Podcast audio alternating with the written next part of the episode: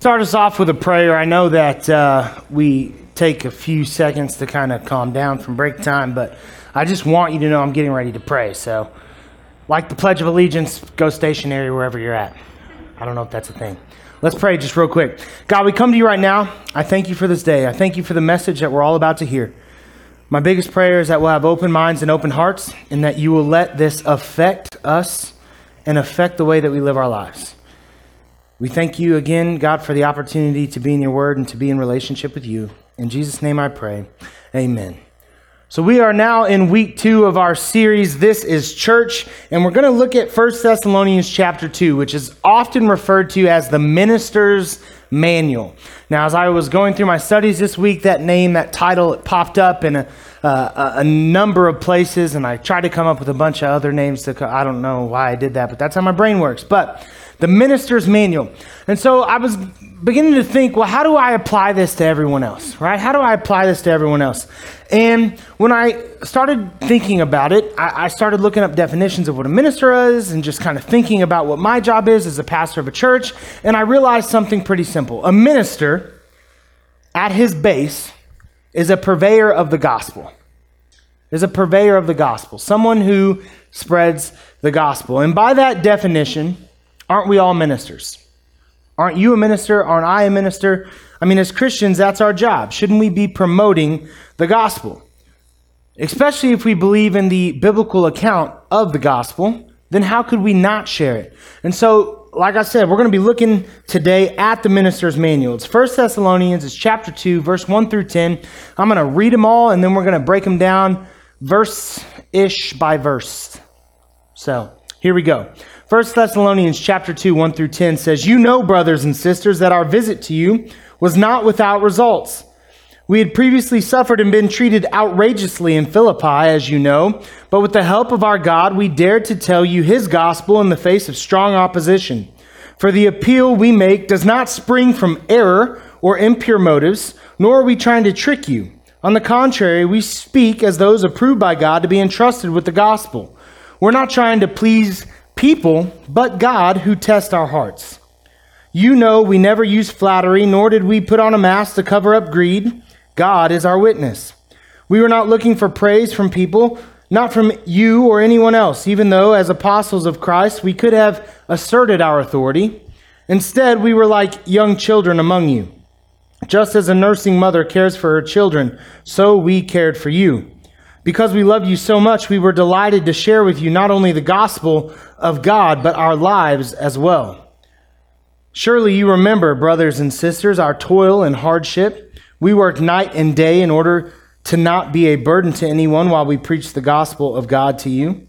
You are witnesses, and so is God, of how holy, righteous, and blameless we were among you who believed. So, as we start to break down this passage, what are some of the things that we can take from it? Well, the first thing that stood out to me is this we have to identify our message and its source. As purveyors of the gospel, what is the gospel and who or what is the source of the gospel? Well, in verse er, 2, it says, We'd previously suffered and been treated outrageously in Philippi, as you know, but with the help of our God, we dared to tell you his gospel in the face of strong opposition. Our message is the gospel. Gospel in the Greek means good news, right? Good news. We are to share the good news. And later in this passage, Paul says not only the good news of our God, but the good news of our lives. We're to share our stories. We're to share how God has affected us and how God has changed us. And the author of that message, its source, is God, from whom the power to share it comes. It's an important line in this passage because so many of us struggle to share our faith because we think that it comes down and relies solely on us, solely on our minds, solely on our words. What if I fumble something? What if I don't say the right thing? What if I offend somebody? What if it's not perfect? But the power to share our message comes from God, the author of our story. There aren't perfect words, there isn't necessarily a right way. But we are going to kind of look at it, and I'm going to give you a basis for what our message should be to people. Now, I think that this can be really powerful in your life when you look to share the gospel. I also think that there's a certain way that we as Christians need to share the gospel in order for it to really have a chance to hit home with others. Romans 3 23 and 24 says, For all have sinned and fall short of the glory of God. And all are justified freely by his grace through the redemption that came by Christ Jesus. You see, all means everyone, Christian and non Christian alike. All have fallen short of the glory of God, and all can be redeemed by his grace. One of the major problems that Christianity has when we share our message is that we kind of forget that that all applies to us. Like somehow we've done something, somehow we figured out this secret that others don't know, and we have this superiority complex in ourselves when we share our faith. And people see it, and it becomes obvious to them. Anytime we act like we have done something to secure our faith, we are spreading a falsehood. We are in effect, lying to others. Because you know that it's not you that has done something as a Christian, it is God that has done something. That's the message. That's what grace is. And the problem is that we act holier than thou when it's convenient holier than thou when it's convenient, when we see something we don't like, and then the reason that we stand up for and the reason that we are so morally superior is because I'm a Christian. But then we struggle behind doors with sin just like the rest of the world. And the problem with that is that usually the people that are closest to us, and I don't mean like close friends, close family, I just mean the people that are living in our sphere know the truth about us. They see our struggles. They know the areas that we fall short. And then when they see us acting holier than thou, mixed with how we behave a lot of the time, they come up with the term hypocrite. And we hate that. But the problem is, many times it's justified. And we're doing it to ourselves, right?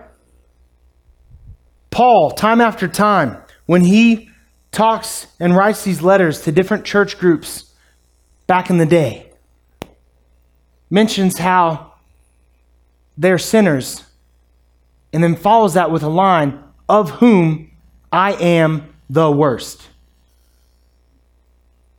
You are sinners, of whom I am the worst. You see, the world needs to know that as Christians, you know you're not perfect. The world needs to know as Christians that you know you're a sinner and that you have struggles. And the best way for the world to know that is to be very open and very forthright and upfront about the things that you struggle with. And then your message becomes more powerful because then you can teach them how God still loves you in spite of your sin and your struggles. And how you didn't come to your God, this perfect vessel, and how even with your God, you're still not a perfect vessel, but hopefully every day you're getting a little bit better. Listen, all have sinned and fall short of the glory of God, and I just need you to know that I am part of that all. I struggle, I sin, I screw up. I'm trying to get better. I'm trying to follow God's teachings. I don't always do it to the best of my ability. And I need to rely on God for that. So let's talk about sin. What does that even mean? Because a lot of people look at us and they say, What is sin? For all have sinned. Great. Sin's a church word. Tell me what sin is. Okay, well, sin is anything that goes against God, his character, or his teachings. It is that simple. And here's the thing if the Bible says that something is a sin, it's a sin. Another problem that the church has is that we are so divided in this world about what's a sin and what's not a sin. There's a whole large group of Christians. They're very intellectual. They're very intelligent. They can argue their pants off, right? Make you look like a fool, but are not biblically sound. Because somewhere along the way, they have found themselves more intelligent, apparently, than God. And I'm going to be honest with you, there's no other way to see it. If the Bible says that something is a sin, it is a sin whether you like it or not, whether it's comfortable for you or not, whether it speaks out against somebody you love or not, a sin is a sin, and we find what a sin is in Scripture. I felt a little bit like Dr. Seuss right there. Here's the thing you're not more intelligent than God. I know I'm not, but at no point ever make that mistake. You do not know better than he does. So if you have a question, consult Scripture. Learn what the character of God is. Learn what his words were. Learn what Jesus himself had to say. And I'm going to be real honest with you. Logically, logically, all of us are less aware than biblical authors who, in many cases, walked this earth with Jesus himself or Jesus' closest disciples. Why would we know better than they? We look back and uh, we a lot of times we have scripture and we talk about cultural context and I think that it is important to view scripture in cultural context but guys sometimes we're overcomplicating things. And then people want to look back and they want to say, well, the Old Testament it was and then Jesus changed everything. Well, no, Jesus changed some things. Jesus changed some things. He definitely changed the process for which we can be in a relationship with God. He definitely changed the process for which we get to experience salvation. But if there was a sin in the Old Testament that somehow through the coming of Jesus was no longer a sin, guess what? It's mentioned in the Bible. Think about Peter's vision in the food laws, right? Jewish custom would say nothing with the cloven hoof for the most part, right? There were certain foods that were deemed unclean. There were certain things they couldn't eat, certain things they couldn't have, certain things they couldn't partake in. Well, here comes Peter's vision. Peter, a Jew's Jew, and he gets his vision saying from God, hey, it's no longer a thing. So, guess what? The way that we view it as Christians, that's no longer a thing. But if it wasn't changed in the New Testament by Scripture, by Jesus, it's still a sin. Okay? So, what is a sin? A sin is anything that goes against God. The Old Testament teaches about sin. Okay? So does the New Testament. But the Old Testament teaches us about sin. The New Testament refines those teachings. If the Old Testament hasn't been refined by the New, then it's a sin. I know I said that, but that seemed more eloquent. So I repeated it in a different way as to sound more intelligent. You're welcome. So, we all fall short of the glory of God. We now know what sin is. What's the punishment for sin? Romans 6:23. The wages of sin is death. But the most important word in all of scripture may be right here. But the gift of God is eternal life through Jesus Christ our Lord. So all have sinned, all of us, we all fall short of that sin. And the payment for sin, the thing that we deserve for sin, the repercussion for sin is death. You deserve to die. And when you sin, you are ultimately headed for death and for destruction. But because of free grace, I find it important to add that word free because that's not how our world works. A lot of times when people experience forgiveness, they experience forgiveness with conditions. And I'll be the first to say sometimes those conditions may be necessary, but this is not how God is operating in this space. It is free grace. There's nothing that you or I or anyone can do to earn it or deserve it. It is a gift. And this is why people struggle with Christianity so much because it blows their mind, because that's not how the world works. That's not how it's ever worked in their life. They don't understand how that could possibly be because if they were in God's shoes, they wouldn't act that way. And that's when you say, I know, thank goodness you're not God. And you know what? Thank goodness I'm not God. Because God doesn't operate the way we operate. His ways, they're not our ways. And we could try to comprehend everything that God does, but we're going to come up short. We're just not going to get there. And here's the most important part about that free grace that anyone can obtain it. That word all again is found here in Scripture. Anyone can obtain it. John 3:16 For God so loved the world that he gave his one and only Son, that whoever, it's a really fancy way of saying all, could he use three letters? Just saying. That whoever believes in him shall not perish, but have eternal life. Again, whomever means all.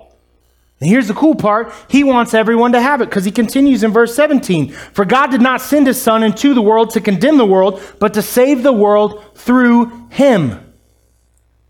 And all you have to do to receive that gift is to believe in your heart and confess with your mouth. Pastor, how do you know that? Pretty simple. Romans 10 9. If you declare with your mouth Jesus is Lord and you believe in your heart that God raised him from the dead, you will be saved. That's how simple it is. Once had a person, one of those people who's way intelligent, more intelligent than I am, not afraid to say it, we got in a conversation about faith, and one of her comments to me was, and I know I've shared this here before, and she's somebody I love dearly and would still consider a friend. But one of her comments to me was, and all you have to do is say sorry, right? And it stung. Oh, it stung. And I went silent. I was done with the conversation because it hurt. I didn't really know what else to say. I wish I wasn't such a coward and such a pansy and whatever else you could come up with, and I would have just answered her with a yes. That is exactly it.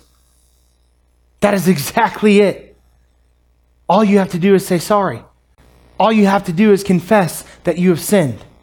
And if you compare that with truly believing in your heart that Christ is who Christ says he was, and that God sent him to this earth to die for you, if you can truly believe that in your heart and you can say sorry, then you can experience salvation as well.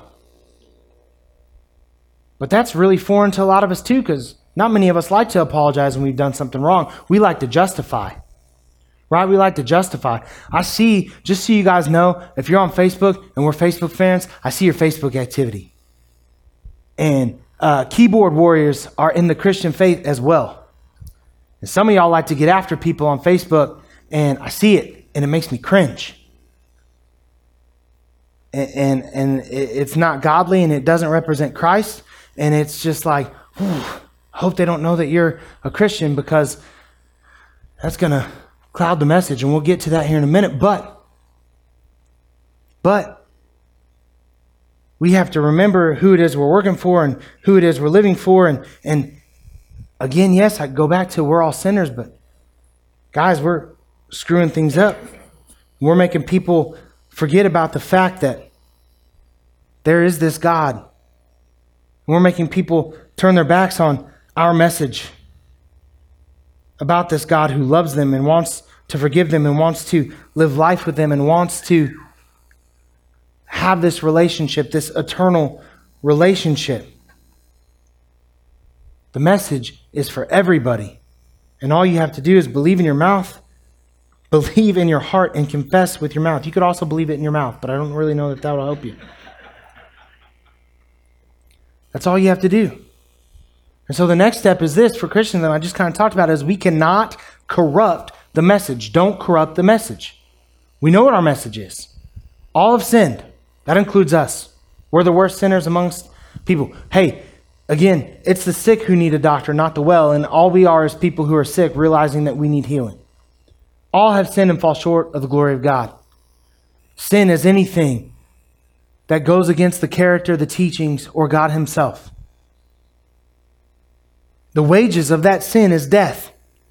Because of that, we deserve to die. But there is this gift of grace that God wants to give freely to you, that He's given to me, that He's given to others. And He wants you to experience it as well. And through that gift, if you will confess those things that we called sins with your mouth and you will believe in your heart that Jesus died for you on a cross, then you can experience that salvation too. That's the message, but we cannot corrupt the message. Verse 3 through 5, it says, For the appeal we make does not spring from error or impure motives, nor are we trying to trick you. On the contrary, we speak as those approved by God to be entrusted with the gospel. We're not trying to please people, but God who tests our hearts. You know, we never use flattery, nor did we put on a mask to cover up greed.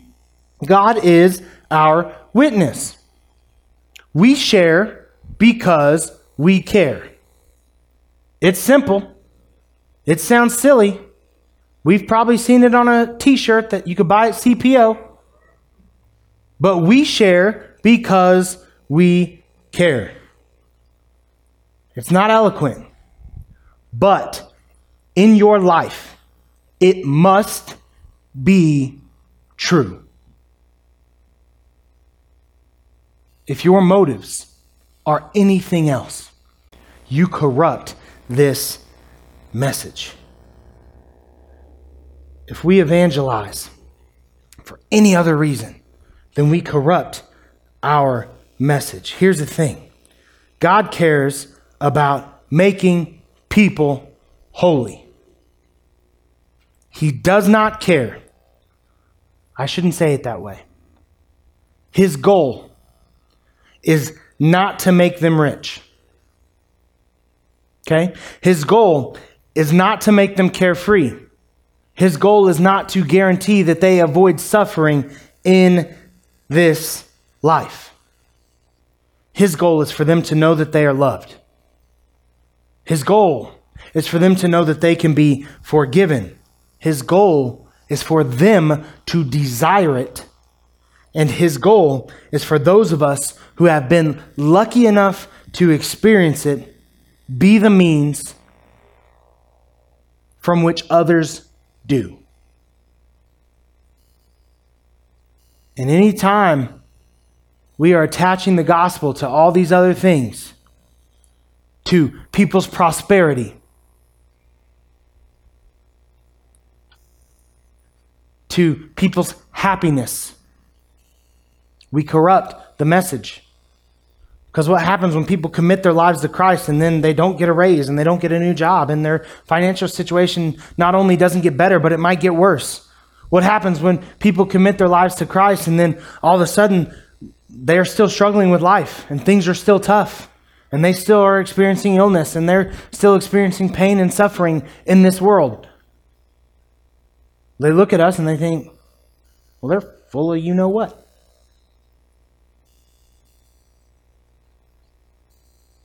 We're not getting rich off this. This isn't an infomercial where people send three easy payments of $29.95 for our lamp of deliverance and then all of a sudden get to experience Christ. It's not like I'm bottling up little things of water in our utility closet. Come, buy our smoky water. You won't be able to see through it for four weeks once you shake it up, but it's fine. You guys drink it every Sunday. You don't complain. We tie it to all these things that are fragile and have nothing to do with God, and then wonder why people look at us as if we're crazy, as if we're hypocrites. So we can't corrupt the message. Then we have to identify and clarify our motives. We should not be seeking to get rich, please people, or receive praise.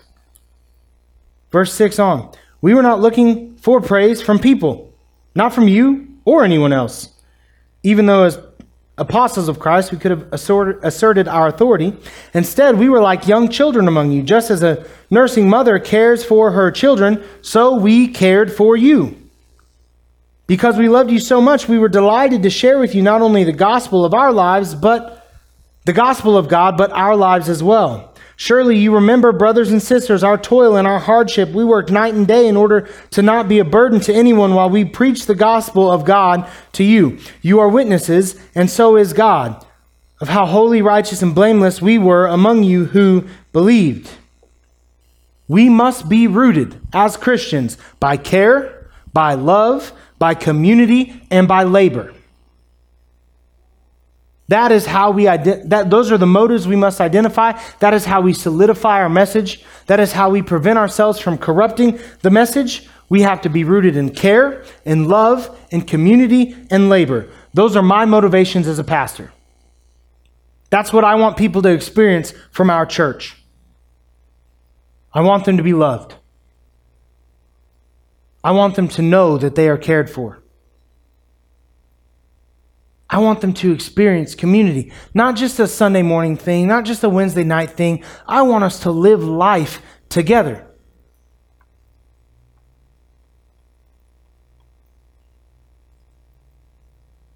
We have to labor. We have to work. We have to toil.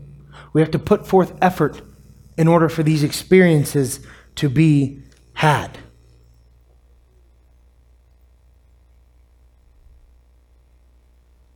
I care for you. care for you. I want to know that you care for me. And I'm not saying that as I don't think you care for me. I know you care for me, but I, I'm just explaining. When, when we share this message with people, I want them to know that I care for them. It would be fantastic if they would care for me. They don't have to accept my message to care for me right?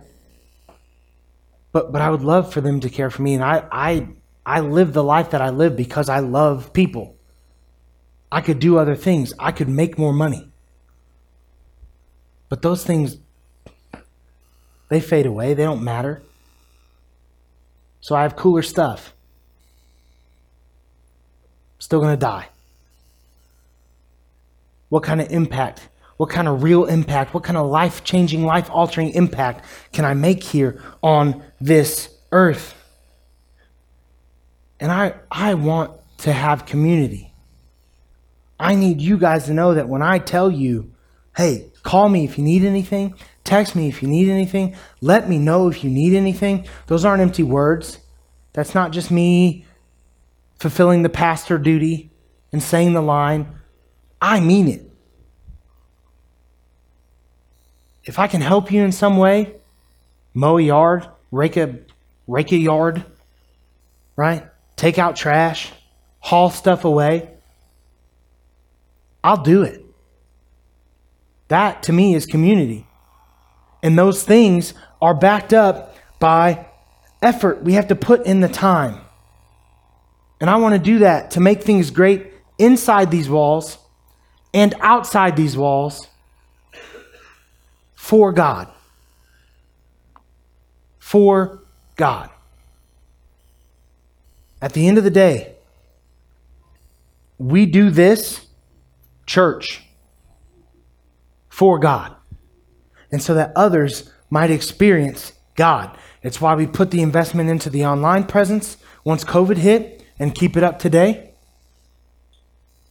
It's why we have stuff like the church picnic and we say literally invite everyone. We want them to be able to experience what we all get to experience here together. And what is it that we are getting to experience? The grace of God, the love of God, the forgiveness that can only be obtained through Christ for sins that we have committed, for which we deserve death. But we don't actually have to receive the consequences for because of Jesus. I could go on about this forever. I could say it in a million different ways, but I'm going to stop.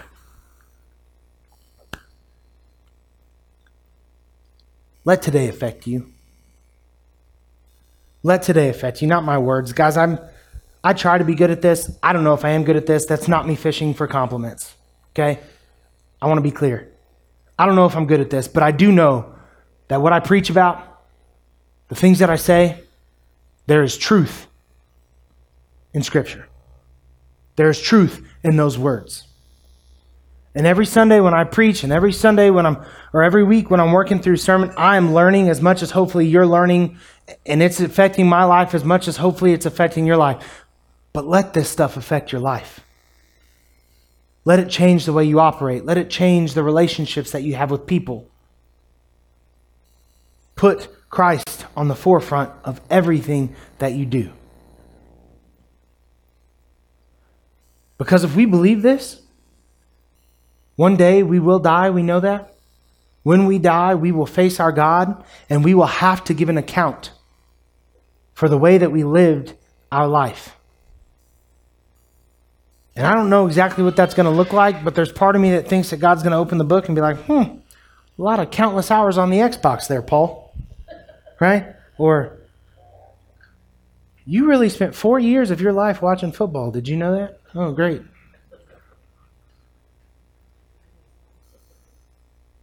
All I'm saying is that it is important to keep the main thing the main thing. It's a line my grandpa used to use often at church. All I know is that the main thing is that we should keep the main thing the main thing. And God is the main thing. And if anything is getting in the way of Him being our main thing, we need to remove it. I'm going to pray now. We're going to come up. We're going to worship a little bit more. And if you need to come speak with me, then by all means, please do that. Come pray with me. You need to let me know about some situation that's happening, do that. If you need your yard raked or mowed or something hauled off, come see me. If you want to talk about what it means to have a relationship with Christ, absolutely do that. Let's pray. God, I come to you right now. I thank you for this day. I thank you for who you are. Because of who you are, we get to experience a grace that we could never deserve. And the best part about it is that it's free. Because we can't deserve it, because we can't earn it, it had to be free. And you made it free. You made it free. At the end of the day, God, we can let so many things in this life affect the way that we treat others, affect the way that we treat ourselves. And it clouds our message. And in the end, it actually speaks against you rather than for you. And Lord, we don't want that. We don't want that. Help us to always remember that we don't have it all together. The difference between a Christian and a non Christian is Christ. And yes, as we spend more and more time with you and, and as our relationship is strengthened and, and as we continue to dive into your word and, and, and to strengthen our prayer lives and, and to learn more about you, we should change. It should affect us. We should be different people. But at our core, we are still sinners. May we never forget that. May we always love others with the goal of them getting to experience the grace that we have been freely given. We ask these things in Jesus' powerful name. Amen.